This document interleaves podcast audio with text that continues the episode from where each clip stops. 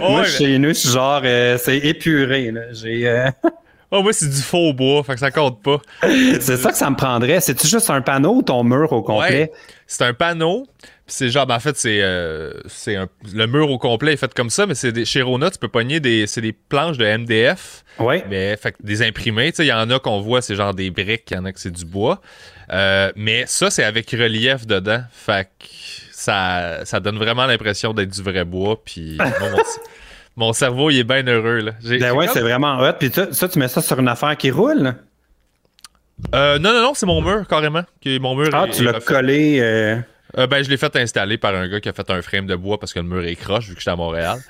Puis euh, il a comme tout fait ça à niveau. Puis, je me mais mettons, j'arrive dans ta pièce, là. Est-ce que. Est-ce que. Ah, mais là, là, elle décroche pas tout comme moi. Là. Mon, mon installation est tellement fragile.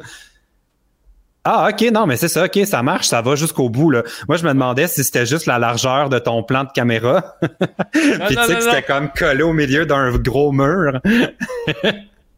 non, non, j'ai pas, j'ai pas ce setup-là, moi. Ça se peut que je m'installe un green screen, peut-être derrière, juste euh, qui, lui, euh, serait mobile pour faire du Twitch et des patentes de même, mais pour l'instant, ça, c'est mon, c'est mon setup de vie chez nous. Puis là, mon cadrage est croche, puis je suis comme Ah! ah!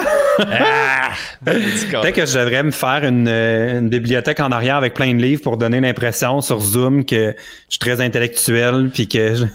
ouais, jusqu'à temps qu'on zoome sur les livres qu'il puis qu'on fasse comme Ah, ok! ouais, c'est genre tout des. Mais j'en ai des livres, mais c'est tous des livres de YouTubeurs. Ah ouais, des livres de YouTubers? Genre, ah, des livres que des YouTubers ont écrits? Ouais, c'est ça. J'ai toute ma collection. Là. Ah mon dieu, là, si j'y touche, là. Ils sont tous là. tous mes livres. J'ai euh, toute la gang. j'ai même Ricardo. ah, c'est cool ça. Ah non, moi j'ai des affaires, ça va dans tous les sens. J'ai plus de livres que de livres que j'ai lus, en fait. Ouais, moi aussi, il y en a. Ben, il y en a que j'ai lus rapidement, là. Il y a beaucoup, euh, c'est délicat à dire, mais j'ai beaucoup d'amis qui ont écrit des livres, mais c'est pas, c'est pas nécessairement comme, en tout cas, c'est pas tous les sujets nécessairement qui ont couvert qui me touchent, tu sais. Fait que je suis comme, j'ai lu juste parce que c'est mes amis, là, mais. Ouais, ouais, mais c'est normal. ouais, c'est ça. C'est juste pour les encourager. dans tous les milieux, on a ça aussi. J'ai bien des collègues humoristes, moi, que on, on s'aime, on s'entend bien, mais comme on tripe pas sur ce que l'un l'autre fait, puis c'est comme pas grave. mais je suis content d'avoir leur livre, puis tu sais, ça. ça donne l'impression que j'ai vraiment beaucoup de, de, de lecture. Là. Non, mais ça, mais ton setup, mais toi, il me semble que tu es habitué de faire des, des, des vidéos des capsules. Est-ce qu'à chaque fois, tu te fais un setup chez vous avec ta caméra, puis il faut que tu. Euh, ben là, ce qui arrive, c'est que j'ai déménagé. Avant, moi, j'habitais sur la rive sud. Puis euh, là, je suis déménagé dans un nouvel appart. Ça va faire un an. Puis j'ai pas encore vraiment trouvé les bons endroits pour filmer. Puis c'est vraiment compliqué parce qu'il y a tellement de lumière naturelle ici versus euh, à mes autres endroits. Tu sais, je suis vraiment le plein soleil d'après-midi. Fait que c'est compliqué. Il faudrait quasiment que je fasse mettre des rideaux pour faire un blackout pour pouvoir laisser des vrais éclairages ou tout ça. Fait que je suis toujours un peu euh, embêté. C'est comme devenu full compliqué filmer depuis que je suis ici. Là. fait que j'ai euh, ouais. Puis là, je suis dans mon installation euh, Zoom. Fait que c'est ça. Sur ma table de cuisine. Ben, comme je te disais, c'est déjà, déjà plus cute que bien du monde que je reçois. bon. ben, enchanté officiellement, euh, PL, euh, PL Cloutier. Euh, oui. Bien content de te jaser. Ça fait un bout que, que, que je te suivais, puis que on je t'envoyais des petits messages de temps en temps quand je voyais des affaires passer, puis on s'était croisés. Je me rappelle plus où. Je pense que c'était un running gag par rapport à sous-écoute. Il s'était passé quelque chose, je me rappelle pas c'est quoi. Ouais, moi non plus, je me, je me souviens pas. Puis même avant de me connecter, j'étais comme, on s'est-tu déjà vu en vrai ou pas? Genre, c'est comme J'étais comme, c'est flou pour moi, mais je pense que oui, là. Mais, oui, il me semble que oui. Il y avait eu, on, on, on, avait même droppé sur un truc à sous-écoute, puis euh, c'était pas genre une bitcherie, là. C'était juste, on t'a name droppé sur une affaire, puis euh, après ça, on s'est croisés. J'ai le goût de dire que c'était Oshéaga, mais ça se peut-tu? Ah, ça se pourrait. Ça, c'est dans, dans, une autre vie, euh, quand on avait le droit de voir des gens puis faire des événements. Puis de s'habiller bizarre pour aller dans un festival de ben musique. Ben oui, ça me manque. Juste deux bands sur 200. Là. Mais il y a des filles, hein, ben pas juste des filles, il y a du monde qui sont vraiment des festival goers, là, que eux autres qui étaient un peu dans la parce qu'ils avaient tout commandé leur kit, genre depuis Noël l'année passée sur comme ASOS, puis plein de sites comme pour avoir des looks festival, le fun. Puis là, oups, ils ont, ils ont tout annulé, fait que là, ils ont jamais pu porter leur kit. Fait que peut-être que la mode aura pas trop changé, puis quand on va être sorti de la pandémie, ils vont pouvoir recycler... Euh, leur look festival. Il y a plus de tragédies qu'on pense en COVID. Ah, c'est épouvantable. ça, puis le, le black and blue. puis le ballon blanc. Mais euh, ouais, c'est ça, c'est juste que je, trouvais ça cool parce que je me suis dit j'allais t'inviter parce que j'ai vu quelque chose passer. Je sais plus ça fait combien de temps exactement. T'avais écrit que tu faisais comme une espèce de retour aux, études et tout ça. Ouais. euh, Puis ça m'a. Tu sais, on se connaît pas. Euh, on, opère dans des sphères complètement différentes de cette machine-là euh, publique. Là. moi, je suis en humour, puis je fais, je fais des choses comme ça. Toi, toi tu es sur YouTube, puis tu fais tes trucs. Puis ben, je, pense que je peux utiliser le terme influenceur. Là. Je pense que ça décrit relativement bien ce que tu fais ou tes activités. Je sais pas si tu aurais une autre définition. Là. Ben moi, je me suis jamais. Mais c'est parce que j'ai commencé à dire que j'étais un influenceur parce que là, c'est comme devenu quelque chose que tout le monde comprenait, tu sais. Ouais. Mais c'est pas nécessairement le titre que moi je me donne en premier. Là. C'est juste que ça comme résume bien des affaires. Tu sais, à la base, moi, euh, j'étais comme un animateur sur un, de vidéos sur Internet. Tu sais, je me suis toujours vu comme ça. Puis là, euh, Instagram est arrivé. Tu sais, au début de ma chaîne YouTube, j'étais même pas. Tu sais, Instagram, c'était comme récent. Là. Fait que là, Instagram a pris le dessus. Puis là, la publicité a commencé, l'intégration publicitaire a commencé à m'être proposé. Fait qu'éventuellement, j'ai commencé à faire du marketing d'influence. Puis là, on a commencé à parler des influenceurs. Fait que comme tel, euh, c'est comme un chapeau que j'ai. Mais tu sais, j'ai commencé moi en 2009, mettons, sur euh, YouTube. Puis j'ai mon vrai, vrai, vrai premier projet de campagne d'influence, c'était avec Air Transat, c'était en 2011, où je faisais la, une série de voyages pour les plateformes d'Air Transat. Fait que tu sais, moi, j'ai pas de misère avec le titre d'influenceur. Genre, si on veut me le donner, euh, tant mieux, mais je trouve que c'est tellement une espèce de fourre-tout, là. ouais. Ben, c'est devenu ça. Le web, c'est une machine que ben du monde comprenne pas. Fait que je pense c'est un peu comme dire une vedette, tu sais. Comme, ouais. Un influenceur, ah, une, ah toi t'es une vedette, ben je fais des shows de théâtre, je fais des, tu sais, plein d'affaires. Ah mais non non vedette, les vedettes, hein. tu sais c'était comme, je trouve qu'il y a la même, le même petit côté euh, négatif. ouais. envers les influenceurs qu'envers les vedettes. ouais, je pense que oui, mais je pense que le problème avec ça, c'est que tu payes nécessairement pour les mauvais coups des autres.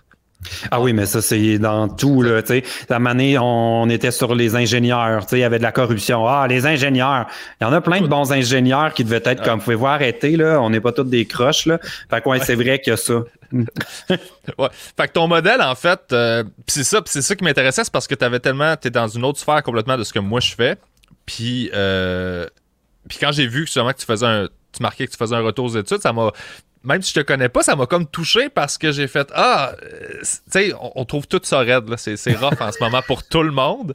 J'étais comme OK, ça m'intéresse de te jaser parce que je veux savoir la mécanique de qu'est-ce qui est arrivé, comment tout change, puis qu'est-ce qui a motivé un retour. Je sais que finalement, tu l'as annulé, là, de ce que j'ai Ouais, ben c'est ça, spoiler, là, j'ai euh, abandonné déjà après deux mois euh, pour un paquet de raisons. Mais tu sais, dans le fond, ce qui m'a donné le goût de retourner aux études, il y a plein d'affaires. Mais numéro un, la pandémie. Depuis moi, ben, je pense que tout le monde qui est dans le monde des médias, à part quelques exceptions, on a tout le monde un peu, tous ceux qui étaient comme des super sollicités, là, qui travaillaient, travaillaient, travaillaient beaucoup. Eux autres ont comme continué d'être sollicités, mais tout le monde qui évoluait un peu dans des scènes, euh, qui n'est pas le main stage, là, on a tout été annulé. Il n'y a plus de, de petites il n'y a plus de, small venues, qu'on dirait en anglais, là, genre pour, pour être. Fait que moi, je faisais des tournées de conférences, euh, je faisais plein de petits tournages, des trucs qu'on voyait pas nécessairement comme popper. Fait que même si j'étais pas en demande, je travaillais. Mais là, quand la pandémie est arrivée, je pense que comme bien du monde, on m'a annulé à peu près tout ce qui s'annulait. ouais. Sauf quelques campagnes publicitaires sur Instagram qui m'ont comme un peu sauvé. Fait que j'ai comme, depuis le début de la pandémie, j'ai comme commencé à m'emmerder et me sentir complètement inutile. Mhm. Puis là, l'automne est arrivé, puis ce sentiment-là a pas changé. Puis je me, je me disais, mais là, c'est pas vrai que je perds une autre année à attendre la fin de la pandémie. Là. Ça se peut pas. Fait en septembre, octobre, je me suis inscrit dans un programme, euh, un AEC au niveau collégial. Puis je me disais, ben, au pire, je vais commencer ça, puis on verra qu'est-ce qui arrive avec ça. Fait que je me suis lancé là-dedans.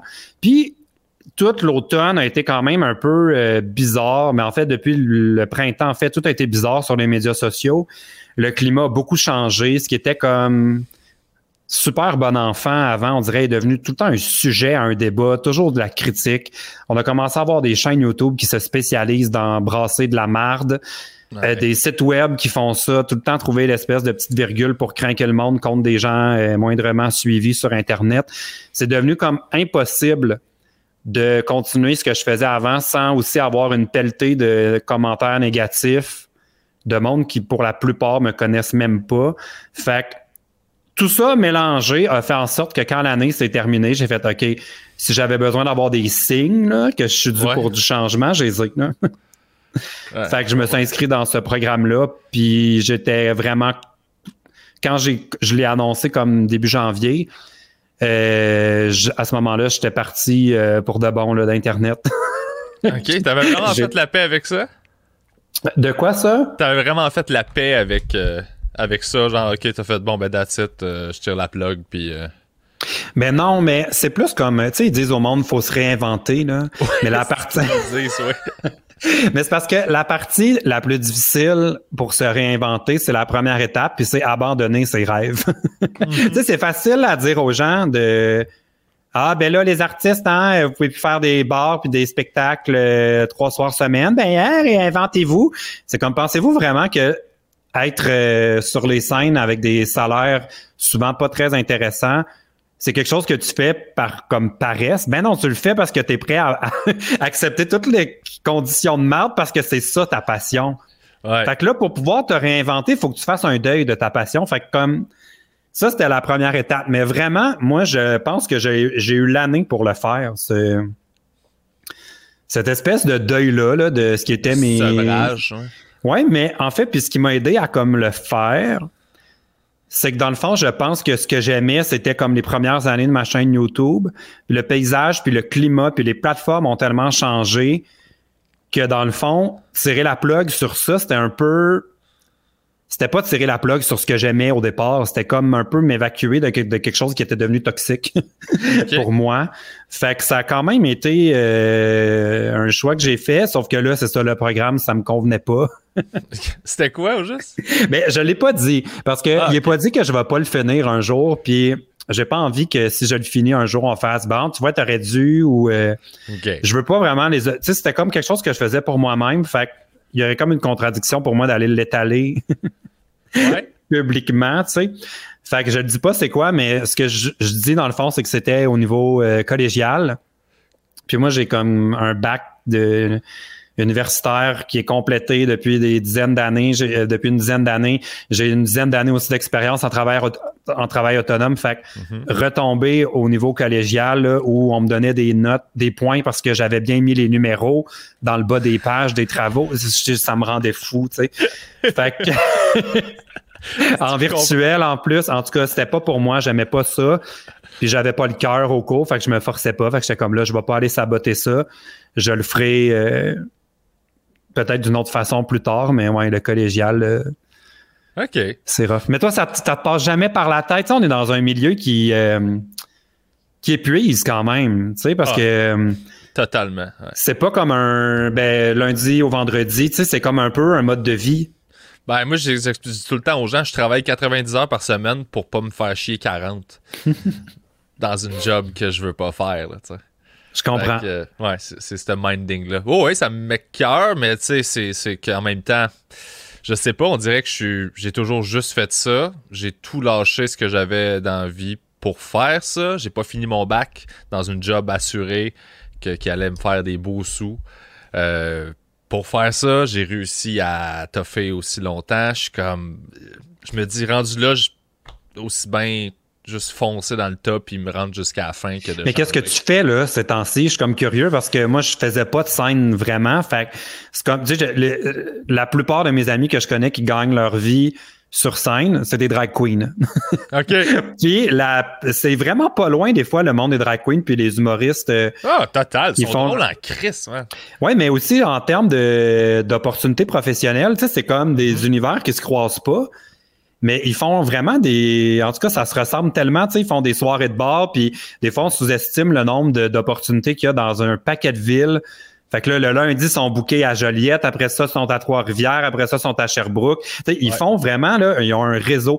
Puis la plupart, en ce moment, ils savent pas vraiment. Euh, ouais. fait que comme toi, comment tu t'es. Euh, ben, c'est ça. Ben, moi, j'ai diversifié mes affaires, c'est sûr et certain. Là. Mais tu sais, les dragues, moi, justement, euh, j'allais chez Mado, j'adorais ça. Là, euh, aller chez Mado, euh, voir les soirées de drague, justement. Là. Je trouve ça merveilleux. Il y, a, une énergie dans cette pièce-là qui est incroyable. Genre de, tu peux pas avoir un, passer un mauvais moment. Là. Puis j'ai des chums aussi qui font du burlesque, des trucs comme ça. Fait que c'est le même, le même univers un peu. Souvent, ça, ça se croise avec les dragues, là qui a été coupé, là, effectivement. Mais moi, ce que j'ai fait, en fait, c'est que j'ai diversifié parce que je suis humoriste sur scène, mais j'ai toujours opéré dans plusieurs sphères en même temps. J'écris aussi. Fait que j'ai écrit de, depuis le début de ma carrière, j'écris pour plein de différentes choses, comme d'autres humoristes ou euh, de la TV ou de la radio ou euh, des pièces de théâtre. J'ai fait ça. Pendant la pandémie, j'ai fait du coaching euh, sur Zoom pour des humoristes. J'ai fait de la conception de pub. J'ai parlé à des boîtes puis j'ai fait, hey, euh, je peux vous aider. Fait que j'ai fait des, petites campagnes de pub que j'ai développées pour eux autres. J'ai fait euh, certains tournages. J'étais comédien. J'ai eu un rôle dans contre-offre. Comme OK. Rôle, puis j'étais comme, alright, je vais être comédien. That's it. Je suis rendu comédien, moi, monsieur. Peut-être que je devrais faire ça aussi, redevenir un, devenir un acteur. ouais, ben moi, l'opportunité est arrivée. Le producteur voulait que ce soit moi. Puis euh, j'ai fait, ben, mais hein. c'est cool, ça. Comment ça. Moi, j'ai toujours été curieux. Et là, tu, tu peux me dire ta gueule PL avec tes questions. C'est mon podcast. Non, non, non. J'en passe trop, là. Mais... C'est exactement ça, le podcast. On jase, puis le but, c'est que ce soit le fun pour toi. Fait que... mais moi, je suis tout le temps curieux de savoir parce que j'ai des fois, j'ai eu. En... Tu sais, on entend souvent ça qu'il y a des humoristes qui ont de l'aide, mettons, pour des chroniques ou qui se font mm-hmm. écrire. Mais on dirait que dans. Comment ça marche, genre, mettons, je te disais de m'écrire une blague, genre. Ouais. tu sais, pour que ça fitte, parce que me semble que ce serait super évident que c'est pas mon style ou. Euh, ben, en fait, la job de l'auteur, c'est une job de caméléon. Fait que si, mettons, j'écris pour toi, c'est sûr que la première affaire que je vais faire, c'est écouter tout ce que tu fais pour absorber ta vibe puis comprendre c'est quoi tes mécanismes, c'est quoi tes. Qu'est-ce que tu dégages, euh, dans quelle zone tu vas jouer, puis qu'est-ce qui va être payant pour toi. Fait que quand j'écris, à partir du moment où je me dis, OK, là, PL, il a besoin d'une chronique pour quelque chose, là, je me mets, euh, je commence à écrire, puis c'est toi que j'entends dans ma tête parler. OK, quand même. Hein. Tous les mots que j'écris, c'est toi que j'entends les dire. Puis parce que je t'ai assez observé que euh, je comprends comment tu jases, comment tu. Qu'est-ce qui te ferait, c'est quoi tes mimiques. Fait que là, je fais OK, parfait. Puis je pars de là, c'est comme écrire pour un personnage. Comme si j'écrivais un scénario, mais le personnage, c'est toi dans la vraie vie. Puis, euh, ça, ça peut être parce que l'affaire, c'est que les contrats peuvent aller dans toutes les directions. Ça peut être part d'une page blanche, écris-moi une chronique au complet.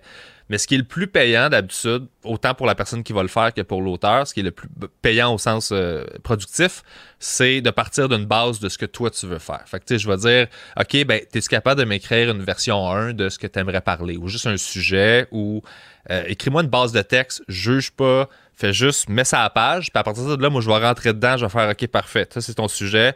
Là, on va le mettre en page comme il faut, on va découper chaque joke visuellement, pour savoir où est-ce que tu es supposé avoir des rires, où est-ce que tu anticipes que tu es supposé avoir un rire. Fait que là, visuellement, on sépare chaque joke. après ça, ce qu'on fait, c'est qu'on voit visuellement qu'est-ce qui est trop long. Tu fais là, tu as quatre phrases avant d'avoir un rire. Tu peux, on peut-tu la découper en deux? T'as-tu deux prémices? Ah mon Dieu! mais juste de la façon que tu en parles, tu sais, moi, j'aime penser que j'ai de l'humour. Ouais. Mais j'ai jamais construit un truc en. C'est tellement chronométré, on dirait que juste tout ça, là, ça fera en sorte que je serais pas drôle. Je pense pas parce que ce qu'on fait, c'est qu'on optimise ce que t'es déjà. Fait que ton naturel, le but, c'est que si tu tombes trop dans technique, c'est là que ça fait ce que tu dis. Tu vas perdre toute ton chaîne puis tout ton naturel. Mais si on prend ce que t'es, puis qu'on l'optimise, puis je te dis juste comme, OK, appuie là, ce bout de phrase-là, dis-les pas, puis que les jokes que je t'écris, tu t'es mis en bouche pour que ça fitte avec toi naturellement. Tu vas monter sur scène, tu vas commencer à jaser, ça va avoir l'air de te sortir du cul, puis tu, vas, puncher, genre, tu sais. Ça se fait Oh my god, mais je serais très intéressé d'essayer éventuellement. On se rejasera après le podcast. Je serais curieux de savoir. Parce que ça me fascinait quand j'étais chroniqueur à OD il y en avait des chroniqueurs qui arrivaient avec un texte, puis là, il, ah, OK, il m'a écrit ça, mais j'étais comme quoi, c'est même pas vous autres. je découvrais qu'il y avait genre du monde qui leur écrivait leur chronique, puis j'étais comme, mais comment vous faites pour comme tout apprendre par cœur de un, là, en comme chaque jour une nouvelle affaire, mais j'étais comme, on dirait que moi, ça serait tellement évident que ça vient pas de moi. Ben, tu te le mets en bouche, puis à un moment donné, ça, ça se fait en collaboration, puis c'est là qu'il y a des fits auteurs puis artistes qui, qui viennent ensemble, tu sais. C'est ça, c'est là que ça devient intéressant. Mais oui, ça me fait super plaisir. Moi, j'adore faire ça. je vais faire un, euh, je vais faire un spectacle d'humour dans mon salon, parce que là, on est confiné. Je vais prendre mon chat comme euh, public test, on verra si ça rit. ben écoute, pour vrai, tu peux en faire sur Zoom, mais moi, ça me ferait plaisir de t'aider à développer un number pour quand les shows vont reprendre. Je suis sûr que tu serais super bon. Ça pourrait valoir la. Mais hein, j'y ai déjà pensé, hein, faire ça. Parce que avant, euh, ben là, moins maintenant, parce que c'est de un impossible, mais surtout, je suis comme vraiment moins en demande, là. Mais il y avait beaucoup de, d'entreprises, tu sais, qui voulaient que j'anime euh, des remises de prix aux employés ou des affaires de même. Puis je me disais, mais tu sais, je veux bien le faire, mais ils demandaient comme un. As-tu un numéro à présenter ou quelque chose? J'étais comme, je, je suis pas ça. Fait que là, je me disais, faudrait quasiment que je m'écrive un 10 minutes. Hmm, ben d'introduction, mais qui est vraiment un numéro écrit. Fait que bon, OK, on aura un projet pour euh, après la pandémie. ben oui. Puis tu sais, strictement d'un point de vue business, là, euh, je veux dire, tu as déjà un gros reach, tu as déjà bâti une communauté. Puis veut, veut pas, c'est un modèle que la business a toujours utilisé, c'est d'essayer de cacher in sur quelqu'un qui est déjà hot, puis tu sais que tu peux vendre. Je veux dire, toi, t'aurais pas de problème à vendre euh, faut que tu évalues genre la grosseur de ce que tu peux vendre comme tournée. Mais ça, c'est de l'argent que tu vas générer. Là, ben, je vais te dire, moi, j'en ai fait une tournée déjà euh, avec Evenco. Là. Il m'est pas resté beaucoup d'argent. ouais, mais là, tu l'as fait avec tu l'as fait avec une grosse compagnie. Mais c'est, je pense qu'il aurait fallu faire, parce que j'ai fait 10 dates c'était pas assez. Il aurait fallu là qu'on en fasse comme 50 en un an là. Fait que puis avec la quantité de j'ai vendu à peu près, à peu près 2500 3000 billets, mais il y avait comme des invités, on était à l'hôtel, ça a tellement grugé ben, le budget qu'à la fin, moi, je pense que je t'ai payé comme 200 dollars par soir. ben, c'est ça. Honnêtement, là, il y a un phénomène en ce moment. Euh, puis le web a amené ça. Puis tu fais parfaitement dans cette philosophie-là de l'autoproduction puis de ces choses-là. Ben, sur scène, c'est la même chose. Là. Il y a plein de monde qui, qui sont pas dans des grosses prods comme ça, puis qui font les affaires de leur bar. Moi, c'est mon cas. Là. Je suis signé avec une grosse boîte de production, mais la dernière tournée que j'ai faite, ben, les deux dernières, en fait, je les ai faites autoproduites de mon bar parce que euh, strictement d'un point de vue financier, c'était plus avantageux pour moi. Je faisais bien plus d'argent que bien ben des chums que j'ai qui avaient des grosses prods parce que les autres, ils vont investir 100 000 upfront de marketing. Il faut qu'ils remboursent ça. tu finis par faire 60 dates de show, t'as pas fait une scène, alors que moi, je m'en vais faire un petit bar à Bécomo. Il y a 75-100 personnes, puis je fais quatre fois ton cachet. Là. bon, alors la prochaine fois, je vais t'engager comme scripteur et producteur et diffuseur. Et j'ai aussi découvert ça que comme, tu sais, tu penses que c'est assez simple genre, mettons, le producteur il loue les salles, mais non, là, il y a comme tellement d'intermédiaires dans le processus, la compagnie de billets, en tout cas, c'est quand même, j'ai découvert ça, là. J'ai sous-estimé euh, le nombre d'intervenants dans cette industrie qui prennent un petit pourcentage à chaque étape. C'est hallucinant. Puis honnêtement, t'as l'avantage que la plupart des gens ont pas d'avoir déjà euh, ben, tu peux faire ton propre marketing. Tu as le reach. Tu es, connecté Mais tu sais, on, va se dire les vraies choses. Je pense pas que les gens s'achèteraient un billet d'humour pour moi. Là. Ben, je serais comme. Il y a Mariana Mazza, là. Gardez votre argent pour euh, du monde euh, rodé. Là. ben, ceux qui t'aiment, ils vont être contents d'aller passer une soirée avec toi. Ultimement, ça devient ça parce que euh, les humoristes qu'on achète, c'est pas nécessairement les meilleurs, c'est ceux qu'on aime le plus. Ça donne qu'il y en a des très bons, puis on les aime parce qu'ils sont vraiment bons. Mais la décision entre acheter ton billet ou le billet d'un autre, c'est lequel que j'aime le plus. Fait qu'il y a des, c'est la raison pour laquelle il y a des shows bien ordinaires qui vendent vraiment beaucoup. parce que c'est comme moi, des exemples à nous donner? non, mais c'est pas, pas un 10, mais tu sais, le business est fait de même. Quelqu'un que t'aimes, tu vas aimer ce qu'il fait plus que quelqu'un que t'aimes pas qui est excellent. Mais je l'ai déjà fait quand j'ai sorti mon livre. Euh, il, y a deux, il y a trois ans, j'avais fait une tournée de dédicaces qui avait fait rire tout le monde parce que je les faisais dans les euh, restaurants Tim Martins. C'est drôle à Chris. Mais c'était très simple la raison pourquoi je le faisais, c'est que j'avais le choix de le faire en librairie où j'avais, euh, je pense qu'on c'est 10% qu'on est payé sur un livre, où j'achetais des copies moi-même. Et là, au lieu de donner mon argent à un libraire ou un Renaud Bré ou un Costco, whatever, ben là, euh, l'argent qui allait normalement à Costco ou, au libraire me revenait à moi. Fait que j'ai fait une tournée de 8 Tim Hortons pour vendre mon livre. Puis je pense que ça a été plus rentable ces copies-là que j'ai vendues que le reste quasiment, tu sais, en termes de proportion. Mais euh, ça m'a un peu mis à dos des fois. J'ai senti euh, quelques libraires qui étaient comme ah ben là s'il fait son propre truc, nous euh, on va peut-être pas le mettre de l'avant ou c'est quand même un tu sais, des fois, on veut brasser le truc, là, mais des fois, euh, ça peut aussi avoir des conséquences. ouais, mais tu sais, en même temps, c'est ces moves-là qui se démarquent, puis qui font mm. comme moi, je trouve ça mille fois plus intéressant, ce move-là, que je trouve super drôle, puis qui, dans les faits, fonctionne mieux. Mais c'était génial, là. Moi, je signais des livres dans une douce odeur de café et de beigne. c'était fantastique. Là, à, cette, époque-là, genre il y a trois ans, mais j'avais beaucoup d'abonnés qui étaient, mettons, ados. Aujourd'hui, sont rendus plus vieux. Mais, mettons, c'est leurs parents qui leur faisaient un livre. Ben là, les parents se pognaient quelque chose à manger. Tim Morton était content. Euh, moi, j'avais du fun. Ça, a été tellement un beau fit, mais ça, tout le monde était comme, voyons donc, ils signent des livres chez Tim Morton, c'est bien bizarre. mais c'est ça qui est drôle. Puis c'est ça que j'aime, moi, comme approche. C'est le espèce de. On se prend pas au sérieux, on essaie juste de s'amuser à, changer les affaires, puis. Euh, c'est un modèle parfait, mais prends ça puis applique-le à la scène. Puis, bon, alors vous allez me voir dans les, les euh, j'allais dire les rôtisseries Saint-Hubert pour ma prochaine tournée. ouais. mais là, tu disais que ça a ralenti tous les, les partenariats, c'est à cause de parce que ça, ça me surprend parce que d'une certaine façon, le web, c'est ce qui a pris le plus de place en pandémie. Tout le monde s'est mhm. garoché, puis il y a un milliard de podcasts qui ont poussé. Tout le monde a commencé à faire des zooms. Fait que je me serais attendu à ce que toutes tes activités, euh, ça continue puis ça grossisse. Euh, il y a eu des deux. C'est sûr que moi, j'ai comme euh, deux affaires en ce moment. là C'est que de un, ma chaîne est de, de, moins en moins active parce que j'ai moi-même ralenti beaucoup la cadence. Puis mes médias sociaux, tu sais, il n'y a plus de buzz qu'il y avait euh, autour de la nouveauté. Maintenant, c'est Matt Duff.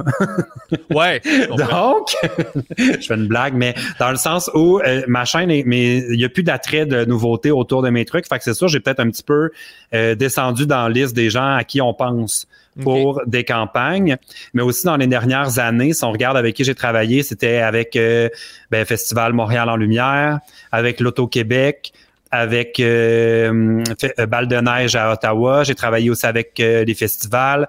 Euh, j'ai toujours été associé à des trucs qui sont comme dans l'événement ou le casino ou des trucs comme ça qui sont tous arrêtés. fait que ce genre de client-là est disparu. Moi, j'ai jamais fait ben gros les j'ai jamais fait des campagnes qui, moi, ben en tout cas, j'en ai fait plus dernièrement parce que là, on, y va avec les propositions qu'on a, là. Mais quand j'avais l'embarras du choix, j'y allais toujours avec des campagnes qui généraient des contenus le fun. Fait que j'ai jamais vraiment développé, tu sais, comme je vois beaucoup de gens faire des, des campagnes pour des apps de rencontres. Peut-être que j'en ferai un jour, là, mais c'est pas ça qui donne un contenu vraiment riche, tu sais. Mais ça, j'aurais pu en faire beaucoup des campagnes comme ça, j'ai toujours dit non. Fait que c'est sûr que je tombe pas, je suis pas sollicité pour ces choses-là. Fait que ouais, j'ai eu un vrai de vrai creux euh, pandémie là. Euh, dans les premières semaines, on m'a tout annulé. Ça a repris un petit peu parce que le gouvernement a quand même fait beaucoup de campagnes publicitaires autour de la COVID pour sensibiliser les gens, passer des messages, tout ça. Fait que ça, j'ai pu euh, travailler un peu avec ça, mais non, sinon, c'est vrai, euh, j'ai hâte qu'il euh, hâte que les festivals reprennent. Ouais, on est dans ce mode-là. Puis, parce que j'avoue que toi, tu as le souci de. Parce que j'imagine que. Puis moi, je me bats avec ça aussi, là, mais, beaucoup moins que toi, là.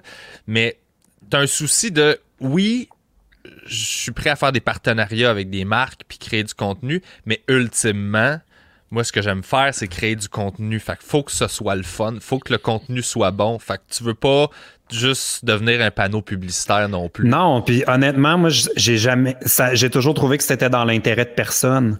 Ouais. De faire ça parce que si le contenu est plate, ben les gens vont pas le cliquer. Puis les, si le contenu est plate, les gens vont quitter avant la fin. Puis les algorithmes mesurent tout. Fait que si le, le contenu produit passe inaperçu, il sera pas proposé le reach va être diminué. Fait que, tu sais, c'est pas super intéressant. Fait que c'est quand même euh, difficile. Puis avant, moi, j'en faisais pas vraiment sur Instagram des campagnes. C'était sur YouTube, mais là, Instagram est devenu tellement populaire que là, c'est je suis devenu comme un mannequin dans des photos. J'ai jamais C'est moi avec des produits qui j'ai jamais fait ça. J'ai toujours fait de la vidéo, moi. Fait qu'il a comme fallu que j'apprenne ça, engager des photographes. J'ai tout le temps fait des selfies. Fait que tu sais, il y a eu comme vraiment une, une adaptation.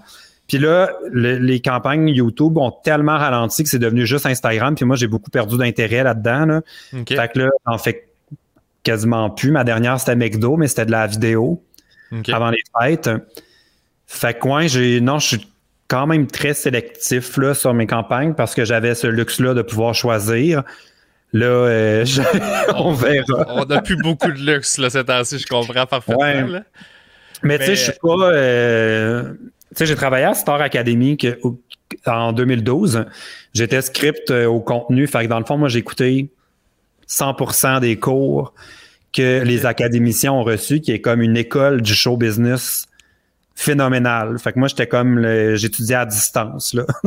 j'étais déjà en classe virtuelle, j'étais sur mes écrans, puis j'ai tout suivi. Puis il y avait les dîners du directeur de Renan Gélil qui disait faut toujours prendre nos décisions comme si on avait un million de dollars d'impoche. Ce qui est facile à faire dans son cas parce que c'est vrai, mais ce qui était facile. Euh, fait que j'ai comme retenu ça, puis des fois je me dis, tu sais, c'est comme alléchant le cachet maintenant. Mais c'est quoi, mettons, dans trois ans, qu'est-ce que ça m'a enlevé? Qu'est-ce que ça m'a donné? Ça valait-tu la peine? Fait que j'ai jamais eu de misère, moi, à dire non. Puis, sais, des fois, il y a des campagnes qui c'est comme plus que 20 000 qui tombent à l'eau parce que là, le contenu me plaît pas ou il y a une, une mésentente entre moi puis les priorités du client. J'en ai flushé plein des campagnes comme ça. Fait ça, c'est pas nécessairement l'avenue la plus payante, mais c'est celle que j'ai envie de, suivre pour un bout encore. Fait qu'on verra. Ben, je pense que c'est payant à long terme dans le sens où tu, justement, tu, perds pas ta crédibilité, tu, bâtis comme quelque chose qui est, relativement transparent, que tu es fan de, tu sais, je vais faire ça, mais j'accepterai pas ça. parce que le défi dans ce business-là, c'est, pas, je pense pas que c'est d'avoir le buzz, vraiment pas. Je pense que c'est durer. C'est ah, c'est très difficile. Puis je pense que les algorithmes. Euh, sais, c'est délicat pour moi de dire que les algorithmes me pénalisent parce que ça donne l'impression que je cherche une défaite. Là. Ouais, non, non, mais, mais j'en arrache en ce moment avec YouTube. Là, c'est insane. Mais c'est, tu sais, je dis ça, mais on a eu une, à mon ancienne agence, dans le fond, de façon périodique, on avait des formations sur euh, la comptabilité, sur le marketing, sur plein de trucs qui, sont comme parallèles à notre carrière de créateur de contenu sur Internet. Puis on avait eu une rencontre avec quelqu'un d'Instagram qui était venu pendant deux heures répondre à nos questions, donner des trucs. Puis moi, j'avais demandé, est-ce qu'un abonné qui me suit depuis sept ans me voit moins que quelqu'un qui me suit depuis deux semaines? Il avait dit absolument, l'algorithme va toujours proposer des contenus de quelqu'un qu'on suit depuis moins longtemps. Fait il y a une part de l'algorithme qui nous programme à devenir des has-been. OK. fait que, tu sais, c'est comment qu'on change ça? Faut tout le temps changer d'abonné aux, aux 3 ans, mettons. Tu sais, je, ah ouais, c'est fucked up, hein? Je le sais pas, mais c'est le gars d'Instagram qui, qui m'a dit ça. Oh my God, OK. Est-ce que ça t'angoisse? Vas-tu être capable de dormir? ben, oui, parce que j'ai pas le même compte Instagram que toi. mais euh, je génère pas bien ben de revenus avec ces affaires-là, là, moi, honnêtement. J'ai beaucoup de difficultés à, nourrir ces plateformes-là, puis à... je le fais, mais j'ai pas l'esthétisme, j'ai pas, tu sais, je regarde, mettons, ton feed à toi, puis je fais, OK, j'étais à des années-lumière, là. Mais je pense que mon feed, en ce moment, là, j'ai besoin de le salir un peu. Parce que, tu sais, il y a comme un... Euh, c'est ça qui est tu sais, ce qui marche, c'est des, mettons, des comptes euh, de mimes. Tu sais, c'est pas beau, là. Mais ça, ça marche, sauf que c'est très difficile à vendre une campagne à une marque, mettons, euh, je sais pas, moi, on est dans du des assurances, mettons, je dis n'importe quoi. Puis ils veulent mettre de l'avant, genre, ah, j'ai la tête libre parce que je suis assuré, puis bon, c'est une photo lifestyle où euh, je me baigne, tu sais. Ouais. Mais si je fais un mime qui est laid puis que la photo est pas belle, ils vont jamais l'approuver, même si c'est la photo qui est la, pour moi, la plus engageante. Ils ont un désir que ça ait l'air pro, puis tout ça. Fait que c'est comme un peu. Euh, c'est contre-intuitif sur le web. Là.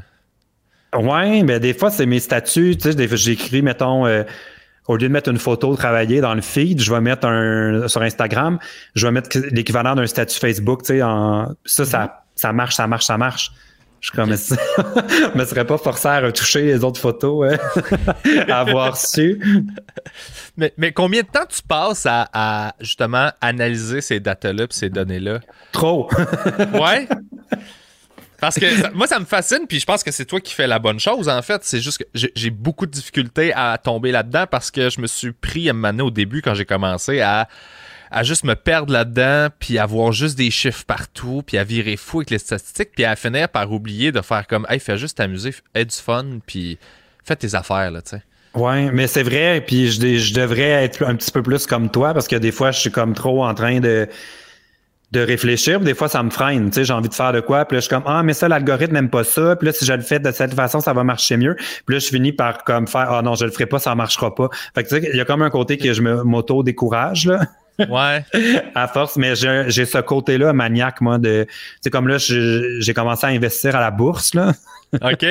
je, je, je vais refresh aux, aux, heures, même des fois plus pour suivre ça. Puis là, je vais voir des, des, euh, des euh, conseils d'administration de compagnie. J'ai comme ce petit côté-là débile, tu sais.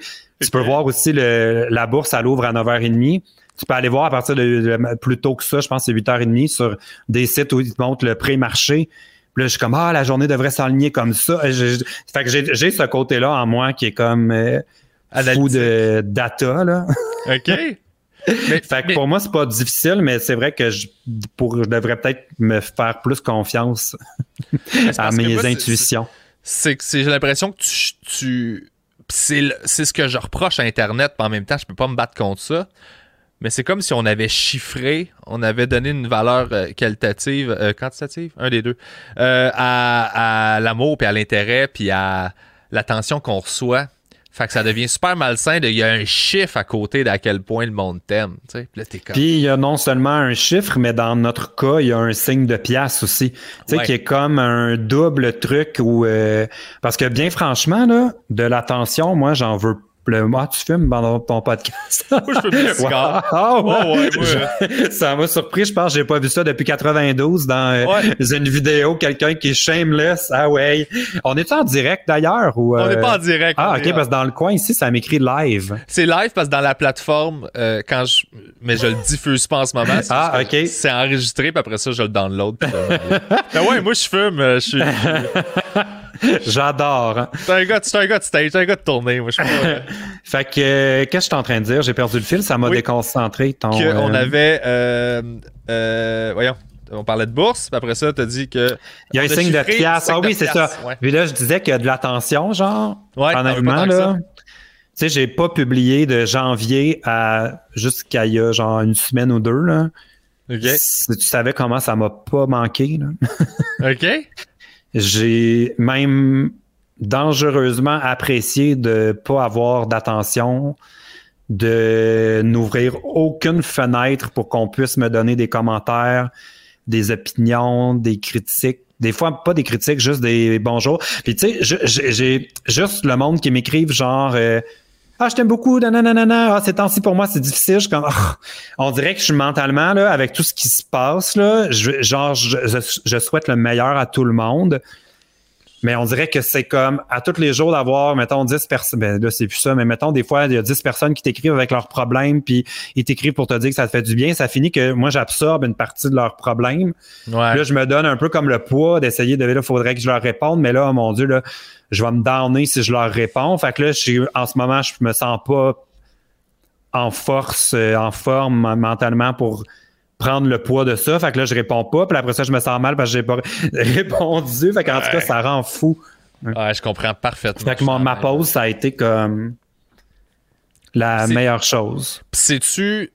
Parce que, tu sais, au début, justement, on parlait tantôt de nouveautés. Là, veux, veux pas, le buzz, t'as toujours une pause de buzz dans ta carrière où t'es comme, OK, là, c'est nouveau, c'est le fun, toute l'attention est là. Puis à un moment donné, ça, j'ai l'impression que ça baisse un peu, puis là, ça devient une business. Là, tu deviens comme il faut que tu changes ton minding puis tu fais OK, là il faut que je maintienne ça, faut que je le nourrisse parce que j'ai plus l'avantage de la nouveauté. Dans une carrière d'humour, on, le vit aussi là, tu sais quand tu commences puis que là personne te connaissait, l'effet de nouveauté, ça fait que tu as, 50% plus de rire que que, tu devrais en avoir juste parce que sont comme, tu sors de où, toi? Puis à Oui, puis ils, découvrent une nouvelle couleur, tu sais, quelque chose qui, qui, est différent. Fait que je le sais pas, mais tu sais, moi j'avais j'ai toujours comme il y en a qui durent, puis je suis comme, tu sais, je pense j'ai l'impression que tu connais un buzz.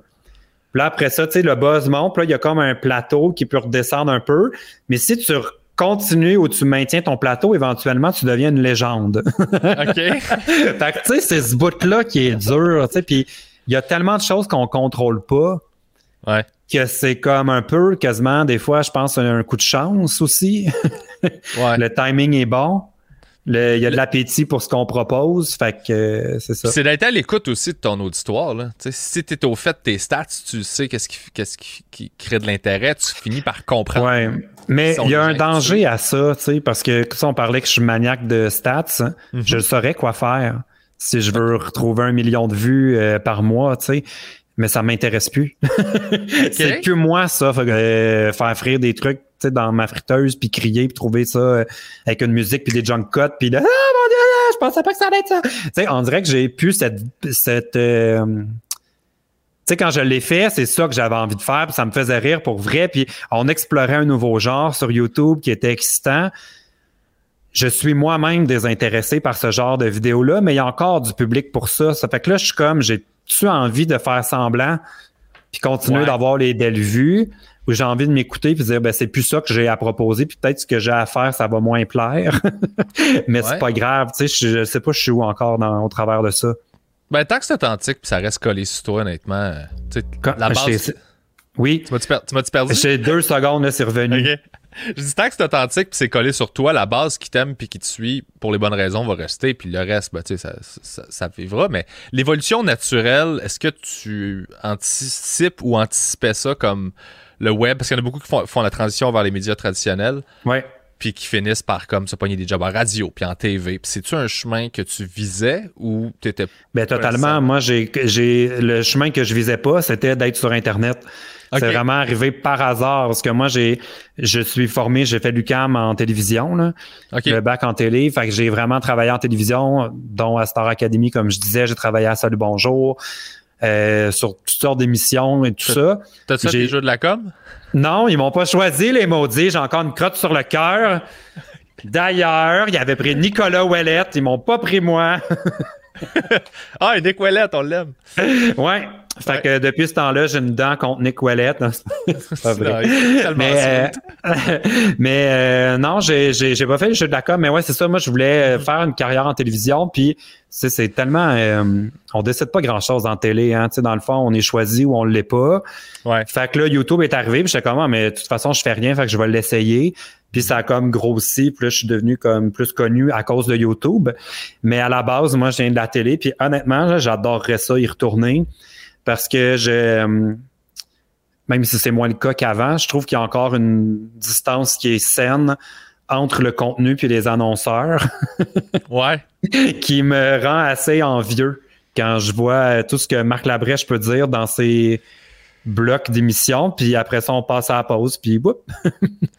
J'ai pas ce luxe sur Internet. Ouais, toi, t'es, directement avec la marque, puis avec la, la compagnie, puis genre, ça se passe. Euh, le lien est tellement proche que c'est ça. Mais c'est qu'on devient plus des porte-parole, en fait. Fait que c'est très. Euh, ouais, c'est difficile, en fait. De, on va toujours finir par déplaire à une marque ou une autre parce qu'on a envie de, de dire des choses ou faire quelque chose d'une certaine façon. Fait que, tu sais, c'est pas toutes les marques qui ont les mêmes sensibilités. Mais mhm. des fois, je trouve que c'est un petit peu exagéré. Tu sais, j'ai eu des campagnes où euh, on n'aimait pas l'expression faciale que j'avais sais, mettons que je déballais un produit, puis c'était ça le concept, là, j'invente parce que c'était pas ça, mais mettons, je déballais, puis je faisais, hein, qu'est-ce que c'est ça? Parce que j'étais surpris. Ah, ben on a trouvé que PL avait un, une expression de dégoût.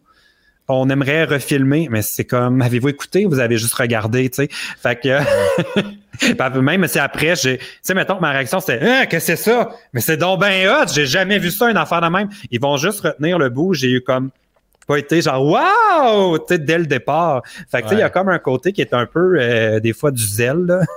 ouais les, des pleins d'annonceurs j'en ai reçu aussi là pour des trucs que je faisais là de carrément la compagnie qui écrit pour faire ouais tu sais on n'est pas vraiment content puis j'étais comme hey je vous puncherai la tête dans le mur là. mais des, là présentement j'ai pas d'argent mais honnêtement je pense que ça va m'en reprendre un ouais. parce que moi je suis pas capable de faire semblant quand ça me dérange tu sais j'ai Tu sais, je suis pas genre à faire des crises ou à euh, monter le ton ou tout ça, mais je suis vraiment capable de le dire là. Écoutez, c'est pas ça qu'on s'était dit ou là ça a pas d'allure ou whatever. Puis là, des fois, je sens que vu que ça vient de moi, ça passe moins bien que si c'était quelqu'un de qui on s'attend d'avoir ce genre de commentaire-là. Fait que là, je suis comme, bon, je pense que ça va me coûter un nouveau 20% de commission euh, dans mes prochains euh, contrats. ouais, toi, faut que tu sois la personne qui dit oui tout le temps, puis l'autre, sa job, c'est de dire non. Là. Ouais. ouais, mais ultimement, ça finit que, tu sais, c'est arrivé souvent des projets où même si j'étais représenté, tu sais, ils savent bien que c'est moi au final qui, qui décide ou non parce que je suis comme un peu le producteur. Oui, mais je veux dire, tu décides toujours, mais, mais d'un point de vue relation avec le client, toi, t'es le mhm. gentil, lui, c'est le méchant, ton agent. C'est ça. C'est ça. toi, mais on s'attend de ça aussi, tu sais, c'est comme euh, même la, même chose pour acheter une maison, tu sais. Comme, mettons, moi, je vais chez le voisin, puis je dis non, non, mais ça vaut pas ça. Moi, je suis prêt à offrir tant. Ah, mon Dieu, gna, gna, gna, quelle mauvaise attitude. Mais si j'ai un courtier, écoutez, on a regardé ça. Moi, je suis un professionnel. Ah, ben, le courtier, on s'attend qu'il est là pour négocier. Fait que ça va être pas entendu de la même oreille, tu sais. Fait que je pense des fois, c'est la même chose, là. Fait que. Mais ça, l'agence, ça m'intéresse parce que c'est ça, tu faisais partie d'une agence de, de YouTubers finalement? Oui, le Slingshot. C'était Slingshot, c'est ça. Je pense qu'ils ont fermé, ça se peut-tu? C'est ça. Depuis, je pense, le mois de septembre. Ouais, c'est pas arrivé en même temps que le MeToo et compagnie, là, dans cette, dans cette vague-là, genre. Ouais. Moi, je, pour être bien franc, j'avais déjà choisi de quitter euh, l'agence avant parce qu'avec la pandémie, tout ça, le volume de demandes avait tellement réduit. Puis moi, je commençais à travailler avec cette agence-là. Ça fait que j'avais pas comme une longue relation. Puis je voyais les choses aller. Puis j'étais comme, je pense que j'ai plus les moyens de me me payer une agence en ce moment parce que là, les cachets réduits sont rares. J'ai envie d'avoir peut-être 100 de, des cachets. C'est ça. Fait que j'avais plus vraiment les moyens de m'offrir une agence euh, aussi, euh, ben, comment dire, je veux pas dire... Euh, pas gourmand. Mais non, mais pas comme non, non, c'est au contraire aussi professionnel. Parce qu'il y avait beaucoup d'employés quand même à l'agence. Puis évidemment, il n'y a, rien de gratuit. Fait que la commission était, était au rendez-vous. fait que euh, j'étais comme je pense j'ai plus les moyens de m'offrir cette agence-là. Fait que j'avais décidé de partir, mais ouais, ils ont euh, réorganisé la compagnie. Ça appartenait à Attraction Image. Ouais, puis Attraction allait pas très bien, là. Ouais, mais en tout cas, mais c'était comme deux compagnies à part. Vraiment, j'ai jamais su les vraies raisons, mais c'est vrai qu'il y avait beaucoup de gens qui étaient dans les listes de dénonciation, qui étaient représentés par le slingshot, mais c'est parce qu'il y avait comme presque les plus gros noms, tu sais, presque tous les tout gros noms, presque tous les plus gros noms. Ouais. c'est sûr que se sont ramassés avec quand même du, du trouble. c'est clair. Mais toi, ayant toutes ces connaissances-là, justement, parce que, tu sais, comme tu me disais tantôt, je sais ce que je pourrais faire pour que ça lève puis que ça marche parce que, ultimement, tu finis. c'est la même chose en humour. sais, nous autres, on, les connaît, là, les cheap tricks. On est comme, ben, ça, ça lève tout le temps. Puis à un moment donné, ça devient une décision de, ben, je veux-tu juste utiliser ça? Puis que je sais qu'il va fonctionner, mais que je trouve que c'est pas intéressant versus comme essayer de faire de quoi de différent de mon bar puis d'essayer de créer une patente. Ayant ces connaissances-là, est-ce que le côté euh, plus business pourrait t'intéresser de justement commencer à conseiller du monde, de gérer un peu? Euh, honnêtement, non. Non? Parce que euh, je le sais trop c'est quoi être YouTuber puis tout ça. Je serais pas patient. J'ai pas la patience que ça prend pour travailler avec du monde comme moi. J'aurais envie de me slugger une couple de fois, je pense. Fait que euh, je pourrais pas, je serais le pire agent. Je, serais tellement intransigeant en plus, là, comme. Tu sais, je, je suis pas patient pour le monde qui, sont pas travaillants ou pas fiables. Ouais. c'est beaucoup des plus grands génies créatifs qui sont comme ça. fait que des fois, je pense que euh, non, c'est pas pour moi. OK, mais c'est vrai que mais tu, tu le doigt sur quelque chose qui m'intéresse? Parce qu'effectivement, il y a bien du monde qui, qui pogne sur le web que c'est la première choses qui font, qui fonctionnent. Donc, ça devient comme, OK, je suis un YouTuber, j'ai de l'attention, mais ultimement, c'est pas les gens qui ont nécessairement de l'expérience là-dedans. Fait il y a tout un apprentissage de comment agir, comment être en business. Il y a toute la notion de l'ego aussi qui. Mais il y a beaucoup de monde aussi. C'est des gens qui ils voulaient rien au départ, tu sais, puis là, c'est soudainement devenu compliqué. Tu sais, c'est du monde qui se levait le matin, qui faisait des TikTok, Youpi, c'est drôle, là. regarde les commentaires. Oh mon Dieu, je suis rendu avec un million, haha, c'est drôle. Ah, j'ai pas envie d'en faire aujourd'hui, je m'en vais me baigner, bah, j'en ferai un demain. Puis là, oups, soudainement, il y a des contrats avec des deadlines. Puis là, il y a des gens qui ont une opinion sur leur, leur truc qu'ils ont levé tout seul. Là. il n'y a jamais eu personne qui leur a dit quoi faire. Fait que là, ils se ramassent dans un contexte de compromis. Fait que là, ça devient choquant. Ils n'ont jamais travaillé comme ça. Fait que, tu sais, il y a les, les possibilités de conflit sont tellement nombreuses que moi, n'importe qui qui est agent d'influenceur, là, genre, je peux juste dire bravo pour la belle patience. je pense qu'il faut que tu sois agent de gens qui ont minimum 5 ans d'expérience.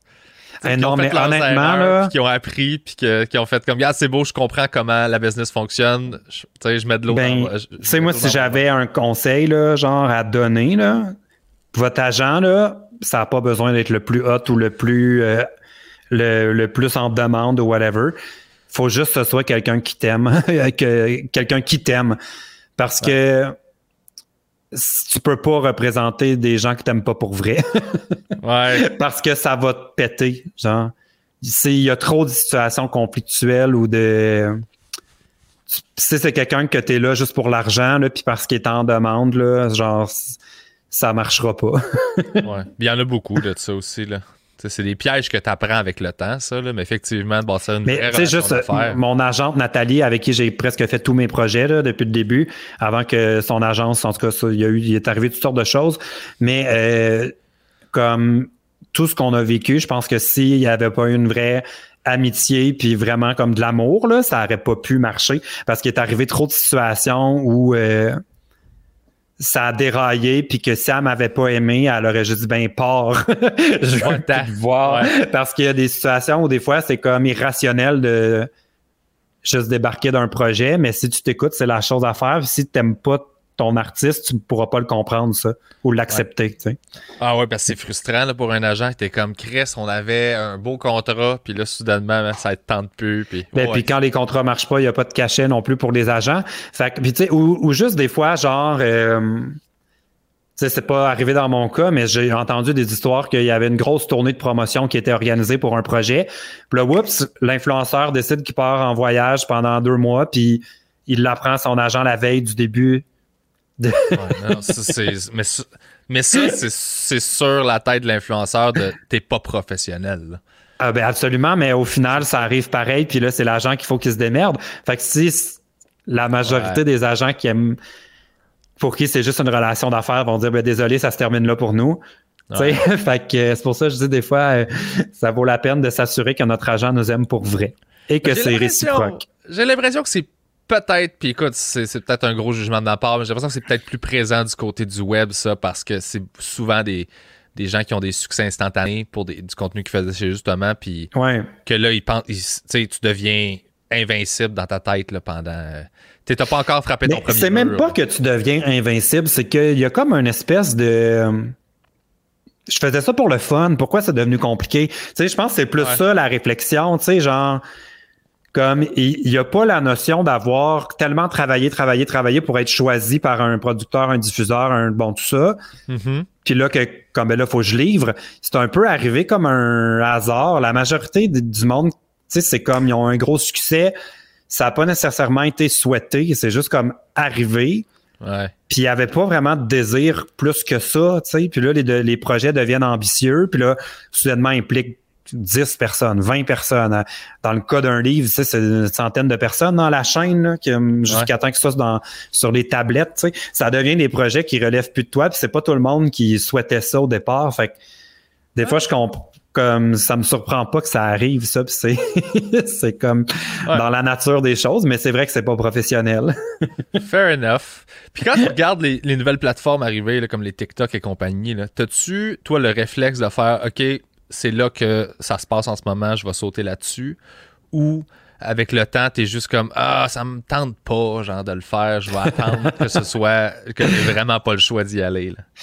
Ben moi, je suis vraiment down d'aller explorer toutes les plateformes. J'ai un TikTok, Là, il y a Clubhouse. Je suis très curieux de voir c'est quoi quand ils vont le mettre sur Android. Ouais, c'est pas clair, hein? Non, ben le monde a l'air à triper là-dessus. ouais. Bref, j'ai hâte de voir c'est quoi là. De ce que je comprends, c'est comme des messages audio. Ouais, genre le monde s'envoie comme des audios. Mais ce serait, mettons, ce qu'on fait en ce moment, mais euh, des discussions, puis les gens peuvent poser des questions au travers. Fait que je pense que c'est un hybride entre le podcast et les lignes ouvertes. Genre. Je suis très curieux de voir ça. Fait que, tu sais, je, je, suis vraiment intéressé. Puis moi, je m'ouvre des comptes partout pour être sûr qu'on me vole pas mon identité. Là. Ah, j'avoue, ouais. ouais, fait que j'ai toujours des. J'essaie d'être là dans les premiers. Mais tu vois, TikTok, j'accroche pas. J'haïs ça, TikTok. Genre, Je comprends pas qu'est-ce qu'il faut faire là-dessus. Je perds intérêt dans les TikTok du monde. on dirait que l'algorithme, il pense que je veux voir du monde se péter à la gueule. J'ai drôle de vidéos, ça, ça va être correct. Là. Fait que, tu sais, on dirait que je comprends pas vraiment qu'est-ce qu'il faut faire là-dessus. Puis passer une demi-heure à faire du montage sur mon sel, là, euh, je veux dire, j'ai fait euh, 60, euh, combien, c'est 60 heures d'un cours à l'UCAM en montage. Là. J'étais habitué de monter sur des plateformes un peu plus sophistiquées. fait que je peigne les nerfs après TikTok. Fait que euh, non, j'aille ça. J'aime pas ça. Puis j'ai comme décidé que j'allais pas être sur TikTok plus qu'il faut. OK. ouais, c'est un langage complètement différent. J'essaie de l'apprivoiser, puis je suis comme, oh boy, par où je pogne ça? C'est parce que. Mais en humour, ça devrait bien marcher, non? Ouais, mais faut que. Faut que t'aies. Je sais pas. Ah, quand je regarde ce qui marche, puis là, je fais comme. Mais j'aurais jamais fait ça, Calis, là. J'aurais jamais. Je, trouve pas ça bon, là, mais ça, ça lève. Puis là, je fais, moi, mais c'est la même astuce de merde que, que tout. Je fais, OK. Mais ça, c'est vraiment. Mais c'est YouTube aussi, c'est la même chose. C'est des trends. Ouais. Puis les chaînes qui marchent, comme je disais tantôt, c'est la même chose sur TikTok. Ils font la même. C'est tout le temps la même affaire. C'est tu sers la même sauce tous les jours, mais tu changes les pâtes. C'est ouais. c'est la formule qui marche le mieux sur les réseaux sociaux. C'est toujours la même affaire si tu changes un petit peu de ce que tu es habitué de faire, ben là, les gens font Ah, mais pourquoi? C'est pas ça que je suivais? Puis l'algorithme, il le déclasse. Fait qu'il faut que tu refasses un petit peu comme. Il y a peu de. C'est pour ça que j'aime tellement les podcasts. Tu sais, les podcasts, tu peux avoir un vrai, une vraie personnalité euh, ouais. avec des nuances. Les algorithmes sont taillés pour qu'on soit une facette tellement étroite de tout ce qu'on peut être. Puis si on en déroge, ben là, ça devient mêlant pour tout le monde. Puis. Ah. Fait que, tu sais, c'est dur de. Tu sais, je regarde. Euh, tu sais, mettons euh, une chaîne comme, je sais pas moi, Mère de Laval, qui aime ça brasser du drame. Bon. Peut-être bien que lui, il trippe à faire, euh, je sais pas moi, une recette, genre. Puis là, un jour, il dit, ah, si je vais faire ma recette, le monde vont tellement trouver bonne, mais on la verra jamais, sa vidéo de recette, parce que c'est l'algorithme est construit que s'il change un petit peu de ses choses habituelles, on la verra pas, tu sais. Fait que c'est, on est vraiment réduit à une facette. C'est fascinant. J'apprends, man. J'apprends plein d'affaires. C'est vraiment, vraiment, vraiment euh, intéressant. Mais ça, c'est mes observations. Hein. C'est peut-être pas exactement ça. Là. je, les, je les trosse plus que mes observations à moi, qui consistent à être obligé de faire de la style lip dub ou ah! euh, danser. Avec Brother, ça, c'était bon. là. Ah, je, sais, j'écoute pas Big Brother, mais je sais que tu as fait un podcast, je pense, récemment, où en fais un, tu participes à un podcast. Ouais, je le refais euh, cette semaine. C'est le Big Bunker, les analystes de Big Brother. Dans le fond, euh, je le faisais parce que c'est mes amis qui font ça. Puis là, ils m'ont dit Tu veux-tu revenir? Je suis comme Ah oui, je suis prêt là. je suis tellement investi dans cette émission. ben non, mais ceux qui tripent, tripent tellement là-dessus, là, je trouve Ouais, mais on trippe pour les mauvaises raisons. Là. C'est vraiment l'édition qu'il aurait pas fallu faire. Là. C'est tellement cheap. Là. ah ouais, hein? Mais c'est parce que là, en plus, cette semaine, Big Brother Canada vient de commencer. Là. C'est leur neuvième saison, je pense. On est à un autre niveau. Là. C'est tellement. La version qu'on a au Québec, là, c'est, la, c'est mon ami Eve Martel qui dit ça. Elle dit c'est la version Wish. Ah, drôle, de, ça. de, Big Brother, là, c'est pas du tout la bonne affaire. Ah ouais, ok. mais c'est quoi? C'est des défis, puis des veto, puis de je te vote dehors, puis on fait des alliances, puis... Ouais, ben ça, c'est la version Québec avec les vedettes, là. Mais dans le fond, le concept, c'est toujours le même depuis 20 ans. C'est qu'on prend un groupe, je pense, de 14 ou 16 personnes qu'on met dans un lieu cloîtré. Et à chaque semaine, il y, a une il y a deux personnes qui sont mises en danger et il y aura une personne qui va être exclue. Et c'est toujours les membres de la maison qui décident qui quitte. Ça, c'est toujours la même. Il n'y a pas d'influence extérieure, il n'y a pas de vote du public, il n'y a pas de nouveaux joueurs qui arrivent, en tout cas, euh, pas se poser. Ça, c'est le concept. Mais là, au Québec, ce qui arrive, qui est vraiment niaiseux, c'est qu'ils ont fait une édition vedette où ils payent le monde tellement cher qu'ils s'en foutent du prix. Puis là, ils s'en vont d'eux-mêmes quand ils sont tannés. c'est comme Allô, là! Ah, c'est l'autre. Mais oui, hey, le cash, moi j'ai un de mes chums qui est dedans, là. Puis, ben, en fait, Jean-Thomas. Jean-Thomas, puis, euh, puis Rich, là. Puis, tu sais, euh, Rich, c'est le coloc de Joe Guérin, qui est un de mes bons amis aussi humoristes. Fait que, tu sais, on, est, on était juste comme. Chris, good job, man. On est ouais, mais c'est sorti que c'était entre 6 et 7 000 par semaine. Ce qui a comme tout le monde est tombé en bas de leur chaise, là, mais je suis comme, ouais, mais ils sont là 7 jours sur 7. Là. Ils habitent là. là. C'est beaucoup d'argent. Sauf que c'est pas des c'est des tarifs habituels là, c'est pas genre un, on peut pas payer un gros premium parce que c'est des vedettes là. C'est les, la réalité euh, comme puis, puis les gens ça les a surpris, je pense qu'il y a beaucoup des gens du public qui savent même pas que quand euh, on écoute l'émission Le Tricheur, tout le monde qui joue au tricheur sont payés. Là. Ouais, Quand j'étais allé, je pense que j'avais été payé comme 4000 dollars pour ma journée. Ouais. Réinvitez-moi tout le temps. ben oui, les quiz. le monde juge le monde qui font des quiz. je fais non, non, vous ne catchez pas. Là, à tombe crochet et compagnie. Là, c'était le fun là, pouvoir aller là. là. Ben, puis en plus, tu parles euh, comme trois fois. Là. Non, c'était quand, tu sais, quand ils ont fait Hollywood Square. Là, euh, C'était le tic-tac-toe, là. Ouais. Puis là, les vedettes, il y avait neuf vedettes dans un truc. Euh, tu parles trois fois dans l'émission. Tu sais, je parlais à quelqu'un qui, le faisait, là. Il dit, j'avais le temps de faire mes courriels pendant que ça tournait. Parce qu'une fois que tu as été éliminé, tu plus rien à faire pour euh, tout le reste de l'émission. c'est ça, c'est payé cher, mais tu sais tant mieux, là. Tant mieux si le monde peut gagner le vie parce qu'il y, y, a les deux, là. Il y a de la TV qui paye vraiment pas beaucoup, puis t'as de la TV qui paye vraiment, puis tu fais comme ultimement. Non, puis en même temps, tu sais, comme une émission comme Le Tricheur, qui fait des fois un million de codes d'écoute, ça repose sur les invités. Fait que c'est, je trouve que le cachet est amplement justifié, là. C'est pas comme à perte, là. Ouais. c'est comme les salaires de joueurs de hockey, là. Tu s'ils étaient payés moins, ce serait quasiment insultant. Ça veut dire que ça resterait dans la poche des boss, là. exact. Le cachet rentre. Fait que rendu là, euh, pogne ta part, là, tu sais. Ouais, exact. Puis, toi, tu le ferais-tu, Big Brother, pour le fun, ou? Ben, honnêtement, cette année, je l'aurais fait, c'est sûr, parce qu'à 7000$, puis être confiné de toute façon à la maison ou dans Big Brother, je pense que je serais allé, mais je ne pense pas que je me serais rendu très loin. ouais. Je pense que j'aurais été éliminé. Un podcast, justement, penses-tu euh, prendre cette voie-là un peu plus? ou euh? ben, J'en ai fait un pendant trois saisons qui s'appelait Bonne chance avec ça. Puis dans le fond, euh, les, les, invités étaient là. et J'avais un invité à chaque semaine. Puis euh, les abonnés, les auditeurs, dans le fond, nous envoyaient leurs problèmes, puis on essayait de pas les empirer avec nos conseils. Ouais. ça finissait tout le temps avec genre euh, je me chicane toujours avec ma sœur parce qu'elle vole mes bas, tu sais, c'était des affaires de même, tu sais. On était comme ben écoute, ben, bonne chance avec ça, on va prendre le prochain problème. fait que c'était toujours ça le, ton. C'était vraiment le fun à faire, sauf que là avec la pandémie, c'est devenu compliqué euh, d'avoir du monde à la maison. Là, maintenant, je pourrais le ramener avec le plexiglas, genre. ouais, en, visioconférence de même, euh, tu sais, ça marche, là. C'est juste que c'est très rare le monde qui sont aussi bien équipés que la qualité que j'aime avoir ah, dans mes affaires. Parce que je l'ai fait au début de la pandémie. J'avais un genre de podcast euh, où j'appelais à chaque jour quelqu'un sur Zoom.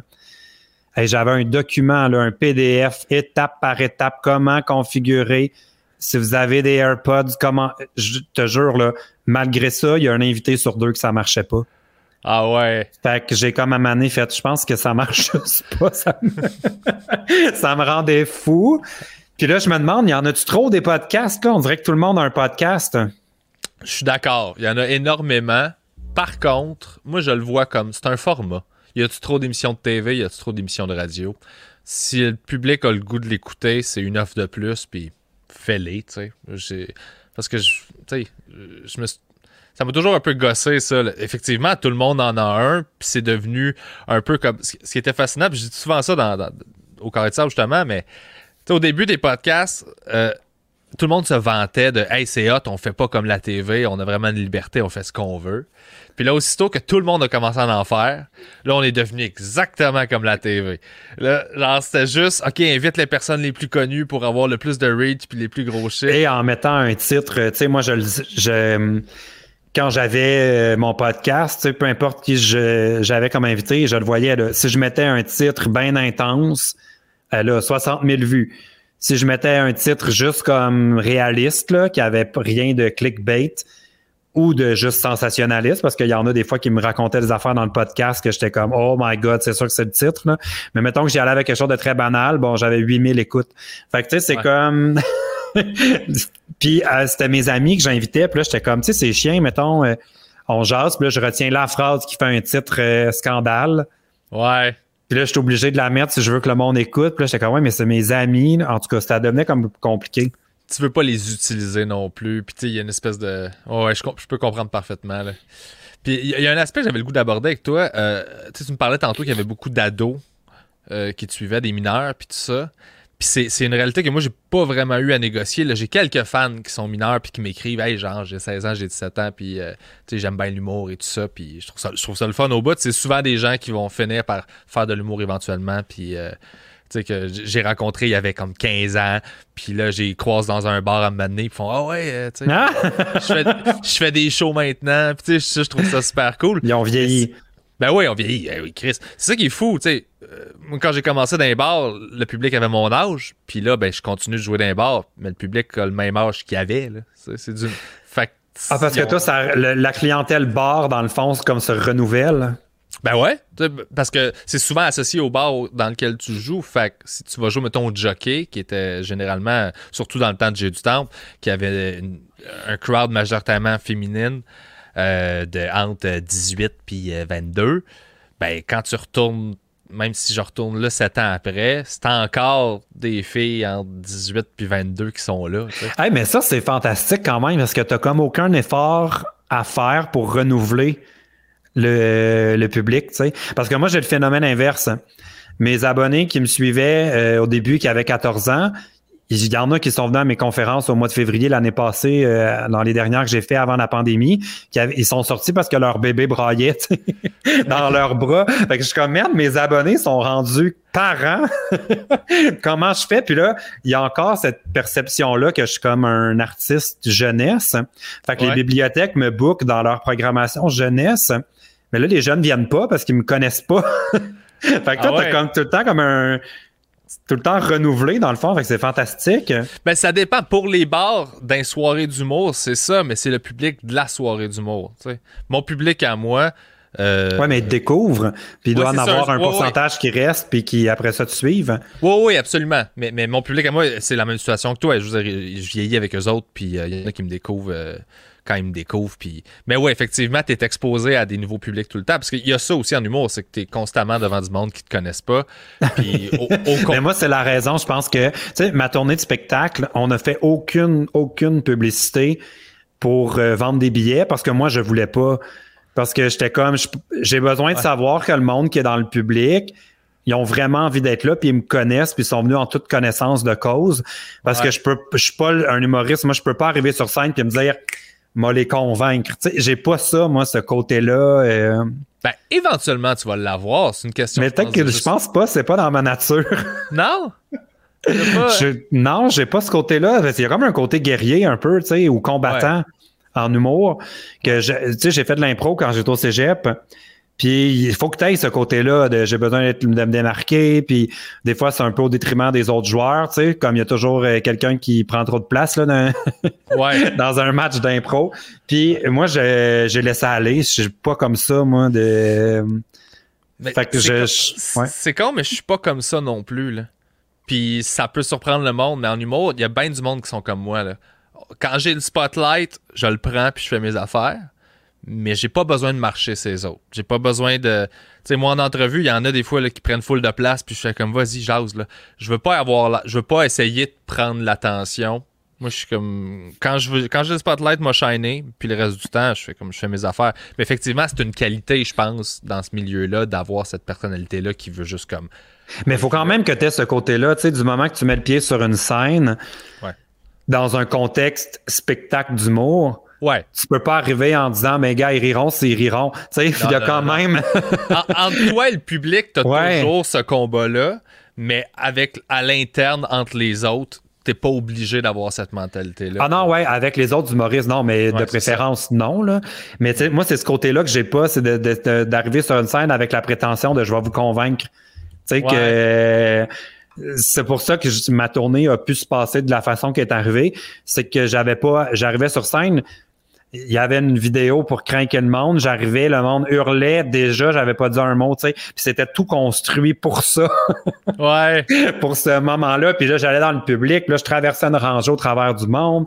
Puis tu sais, les premières phrases, c'était juste Oh mon Dieu, je suis content, je suis content d'être là, je suis content. Tu sais, c'était vraiment pas du tout comme euh, bon, vous savez pas chier. Préparez-vous, tu sais, c'était vraiment différent, mais je, je, mais je sais pas si c'est quelque chose qui s'apprend, ça. Je pense que c'est dans ta nature ou pas. Ah, peut-être. Peut-être. Mais je pense que quand tu tombes en humour puis que tu contrôles plus le discours puis la réaction, parce que veux, veux pas faire un show, c'est que tu, finis par prendre le contrôle de la salle puis tu mets tout le monde à l'unisson puis t'es fait rire au même moment puis tu sais quand puis c'est ça que tu contrôles, c'est la discussion. Puis eux autres, ils te, parlent, c'est une discussion dans le fond. C'est juste qu'au lieu de te dire des mots, c'est ils te répondent avec un rire. Puis à un moment donné, tu finis par installer ce feeling-là. Je pense que quand tu quand t'es es rodé là-dedans, puis que t'as ce muscle-là qui, qui, qui, qui, est entraîné, ça devient intéressant de faire OK, je vais trouver la clé pour. Genre, OK, eux autres, ils aiment pas ça, eux autres, ils aiment ça, puis là, finalement, tu finis par trouver la clé qui fait que là, t'as tout le monde, puis c'est le fun. Mais ça a été comme. Tu sais, moi, c'est mon seul contact que j'ai eu avec une expérience de scène. C'était ces dix soirées de bonne fête à moi. Là. Puis j'ai trouvé ça au début là, j'avais comme les trois premiers spectacles, j'étais juste comme en, train d'apprendre, d'apprendre, d'apprendre. Après ça, j'étais arrivé comme au 5 6e. Là, j'avais l'impression de mettre 25 sous dans la machine, puis là ça partait, tu sais, comme d'un peu un feeling de jour de la marmotte. Ouais. vers la fin, j'étais comme crime, c'est donc bien rendu le fun parce que là là, j'ai J'étais en train de tout peaufiner, switcher des affaires, le mettre comme optimiser. On a tous nos les jeux qui levaient parce qu'il y avait des jeux. On les avait, à la fin, je faisais le même, les mêmes jeux tout le temps parce que j'étais comme c'est les jeux qui ont mieux marché. Puis là, j'étais comme là, ça commence à être le fun parce que sur YouTube, j'avais jamais fait quelque chose plus qu'une fois. Tu sais. Ouais. C'était toujours genre on filme, on passe au prochain. Mais ah, c'est une autre façon de comme pouvoir peaufiner quelque chose, là, j'avoue que ça, j'ai tripé, mais au début, j'aimais pas ça. ah, ben, c'est sûr, man. Puis tu pars, tu, tu, pars de, tu pars de loin, là. Quand, quand tu l'as jamais fait, tu l'as jamais fait, mais il est là le plaisir, justement. Tu sais, imagine, rendu à ton 30e, 40e show, c'est le, non, mais c'est trippant dans le sens où toi, tu te pointes puis tu fais je sais qu'ils vont tripper. Je vais les faire. Ouais, puis j'aurais pas eu du tout de stress d'oublier quelque chose, là. Parce que là, rendu là, c'est comme. c'est une, seconde nature, là. Puis y a rien de grave. C'est ça aussi que t'apprends. Tu fais, si moi je panique pas en avant, eux autres ils paniqueront pas en avant. mais mes, mes, trois premiers, j'avais quelqu'un dans la coulisse avec des, des cartons parce que tu sais, il n'y a pas eu de répétition, moi, tu sais. Dans le fond, la, mon spectacle commençait le samedi à Québec. OK. Puis le mercredi, j'avais un meeting ou genre le mardi de lecture de texte avec les producteurs. Puis c'est tout. Il n'y a jamais eu de général, il n'y a jamais eu de rien. fait moi, je me faisais pas confiance d'oublier les affaires. Fait que pour moi, je voyais. Pour m'aider, je me, disais, ben, c'est comme un tournage de télé. Là. Ouais. j'ai mon, mon plan de match, je l'ai mémorisé, puis là, j'ai quelqu'un qui me donne les cues parce qu'on n'a jamais pu le répéter. sais. Mais c'est absurde comme façon de travailler ça. genre, du point de vue d'un humoriste, là, c'est ridicule. Genre. Normalement, si, tu, te réembarquais dans l'aventure, là, tu, tu irais tester, genre, euh, à part tes jeux, évidemment, là, tu irais dans des soirées d'humour, mettons, puis tu testerais des petits bouts de Mais c'est que ça marcherait pas, parce que c'était vraiment un spectacle qui était construit pour si tu suis mes vidéos YouTube, tu vas tout comprendre ce qui se passe, tu sais. Fait qu'il y avait beaucoup d'inside puis de trucs que si c'était mon... Ouais, c'est ça. Si c'était le premier contact avec moi, c'était comme je le voyais les je le voyais, tu sais, quand on faisait le sound check, tout ça, des fois, je le disais aux techniciens, je suis comme, tu sais, je, je, vois qu'en ce moment, il y en a qui ont pas l'air de prendre ça super au sérieux, mais attendez quand vous allez voir le monde arriver, vous allez dire, OK, c'est comme, tout a du sens en ce moment, parce que, tu sais, il y en a qui étaient genre vraiment, là, comme, c'est ça, le YouTuber qu'on n'a jamais vu. Là. Fait que, ouais. ouais en tout cas, c'était, c'était une super expérience. Peut-être que je le referai un jour, mais ben oui. J'ai, j'ai, j'ai... je suis juste content d'avoir coché ça sur ma liste. j'ai appris beaucoup dans cette expérience. Je pense que je vais t'achaler de temps en temps. Je vais t'écrire un message, te dire, puis t'as-tu commencé à écrire un number? T'as-tu commencé à. Mais je saurais même pas comment, par où on commence. Moi, d'écrire un, ça. un numéro d'humour. Tu sais, genre, hey, avez-vous remarqué ça l'autre jour? on non, non, non. je sais pas m'a tout t'expliquer ça. on se parlera en dehors des ondes. M'a dire fais ça, fais ça, fais ça, fais ça. Je, suis sûr que ça fonctionnerait. bon, mais super. Mais ta conférence, c'est quoi? Tu disais que tu faisais des conférences? Ouais, ben en fait, c'est un autre truc que j'avais pas vraiment prévu. C'est que euh, quand j'ai sorti mon livre, euh, beaucoup de bibliothèques aiment inviter des auteurs, dans le fond, Mhm. pour euh, faire des rencontres. Puis on m'a approché, puis je fais ah, j'ai jamais fait ça une conférence. Euh, OK. Fait que là, j'ai juste commencé à écrire un peu mon parcours. Puis mon livre est vraiment comme sur mes grands succès sur YouTube. Ben, tu sais, ça parle beaucoup de mon école secondaire, mon coming out, partir en appart, les premiers emplois. C'est vraiment comme pour les ados, même un petit peu plus jeunes. Puis euh, le public me, qui vient à la conférence me connaissent beaucoup pour ce qu'ils ont vu sur YouTube. Fait que la conférence, c'est beaucoup axé sur comment je me suis rendu là. Puis comment c'est surtout pas arrivé du jour au lendemain. tu sais. Fait que c'est un peu ça ma conférence. Puis euh, ouais, c'est ça. Je ra- je- dans le fond, la prémisse de départ, c'est je raconte comment YouTube, YouTube a été le plus bel accident de ma vie. OK. Et là, je pars comme ça, puis à la fin, euh, je prends des questions. Mais tu sais, c'est pas long, c'est comme 45 minutes, une heure. OK. C'est- D'habitude, c'est ça le format là, qu'ils veulent dans les euh, écoles et tout ça. Mais ouais, c'est c'est bizarre parce que tu sais, c'est tellement pas moi d'aller devant sur une scène là, puis d'être genre. Ah. fait que c'est un autre truc que j'apprends. Je suis rendu avec un keynote que j'ai construit.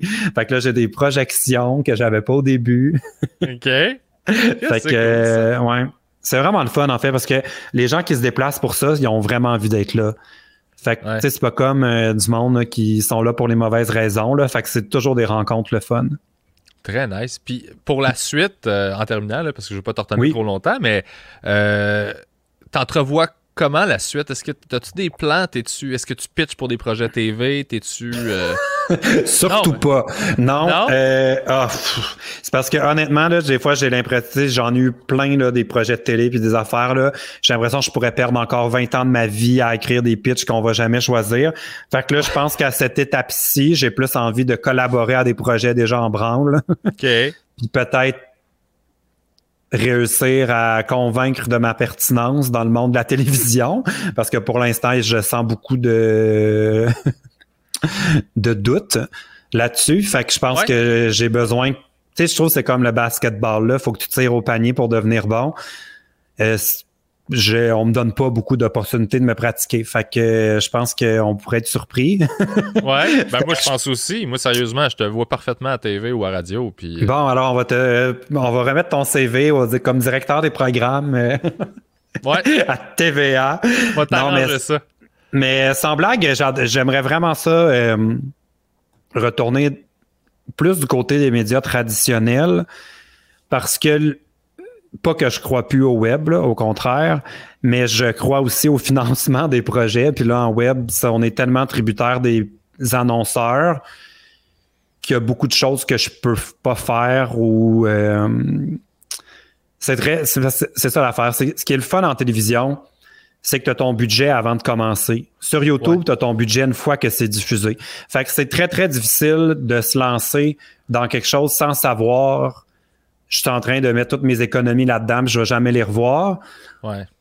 Puis ça va vite là, quand tu commences à engager du, du monde pour faire du montage, louer de l'équipement. On peut facilement faire une journée à 10 000 là. Fait que, tu sais, il suffit que j'en fasse euh, 10 épisodes à 10 000 ben là, voici 100 000 que je reverrai peut-être jamais, mais pas peut-être, c'est quasiment sûr que je le reverrai. Fait que, tu sais, j'ai comme envie peut-être de me, me joindre à des équipes peut-être qui ont même si je suis très content de la liberté que procure le web, je pense que je serais prêt à faire un peu de sacrifice là-dessus pour avoir un contexte un peu plus professionnel, moins artisanal, tout ça. Ouais, je peux Fait comprendre. On verra, mais en ce moment, là, je, je suis encore loin de euh, mes médias sociaux et ça me fait du bien. Fait que je sais pas quand je reviens pour vrai comme avant. En fait, probablement jamais comme avant, mais d'être aussi ouvert sur ma vie personnelle et privée, je pense que ça, c'est terminé Ouais. parce que le climat n'est plus le même. On est surveillé à un autre niveau. Fait que Ouais, je- c'est pas intéressant. Là. C'est ça rendu là. euh, à un moment donné, ça devient juste. Le monde cherche à être vicieux puis à trouver la petite affaire pour essayer de te blesser. Des fois, tu reçois des commentaires. Moi, ça me fait ça. Là, du monde qui essaie de. Genre, ils maïssent, mais je vois qu'ils ont écouté tout ce que j'ai fait pour trouver. Me faire un commentaire qui pense qu'il va me détruire parce qu'ils m'ont saisi, mais qui savent pas que si j'en parle publiquement, c'est parce que j'ai déjà fait la paix avec ça. mais le processus que je vois de faire comme, mon Dieu, mais t'as réfléchi énormément pour essayer d'être le plus blessant possible ça en dit plus long sur toi que sur moi. Mais tu es déjà chanceux que ce soit des gens qui te connaissent parce que principalement, moi, quand je reçois des, des trucs négatifs là, dans les derniers mois, c'est parce que quelqu'un d'autre avec une tribune a décidé de parler de moi. Et là, des gens me découvrent au travers de ce qu'ils ont dit contre moi. Et là, viennent me le dire en privé avec des insultes puis des des méchancetés. Puis je suis comme, tu sais, il y en a là-dedans qui m'appellent PO ou qui m'appellent PY ou je suis comme, mais c'est même pas ça mon nom, tu sais. Fait que ça, tout ce côté-là, tu sais, où moi, très naïvement, pendant des années, j'ai exposé mon quotidien parce que les gens qui me suivaient, ils étaient là parce qu'ils me connaissaient puis que ça les intéressait puis ils trouvaient quelque chose d'intéressant là-dedans. Mais là, c'est rendu récupéré par des gens qui sont là pour euh, se moquer de moi ou me critiquer ou pas être d'accord avec l'affaire que j'ai dite, mais surtout pas être d'accord sans faire aucune nuance. Ouais. Ça, moi, c'est devenu lourd puis ça m'a, comme je disais tantôt, je, je n'ai pas besoin d'attention, genre. Fait que si ça amène toute cette négativité-là dans ma vie, tu sais, de m'exposer autant, j'ai plus envie. Fait que je pense pas que ça va revenir comme avant, là, que vous allez voir euh, mon chat, puis ma vie, puis ma maison, puis tout, là. Euh, ouais. Je connais pas le futur, là, mais en ce moment, j'ai pas du tout le cœur à ça. Mais c'est, c'est sain. T'as l'air de quelqu'un, justement, qui suit pas mal son cœur tout le temps, puis qui s'écoute. Euh, Peut-être trop, je sais pas. Mais puis c'est dur, parce qu'honnêtement, c'est, c'est comme en ce moment, je sais qu'en étant plus discret, ben là, euh, j'ai pas fait d'argent, moi, depuis le début de l'année. On est rendu au mois de mars. Éventuellement, il va falloir que je trouve une, solution à ça. Mais tu sais, là, j'ai comme envie de me choisir avant. Tu sais, fait que. Mm-hmm. On verra où ça mène. Je vais faire des shows d'humour avec toi de toute façon. Ben ouais, c'est ça qui est le projet. On va t'écrire un show, là, ça, ça, va, ça, va, se vendre de même. J'adore ça, de la façon que tu en parles. J'ai rien à faire. Je vais recevoir du texte. je vais aller faire le. T'as plein d'affaires à faire. C'est juste que je vais t'expliquer comment, d'où est-ce qu'on parle. Ah, ok, c'est bon. tu vas voir ça. Moi, je suis sûr que tu serais excellent. Bon, mais ok, euh, super. Mais honnêtement, merci beaucoup d'avoir participé. Ça a été une euh, super belle discussion. Je suis bien content. Je regrette pas de t'avoir euh, demandé de participer à ça. Ben merci à toi. C'était bien le fun. Puis ben bonne chance pour la suite. Continue.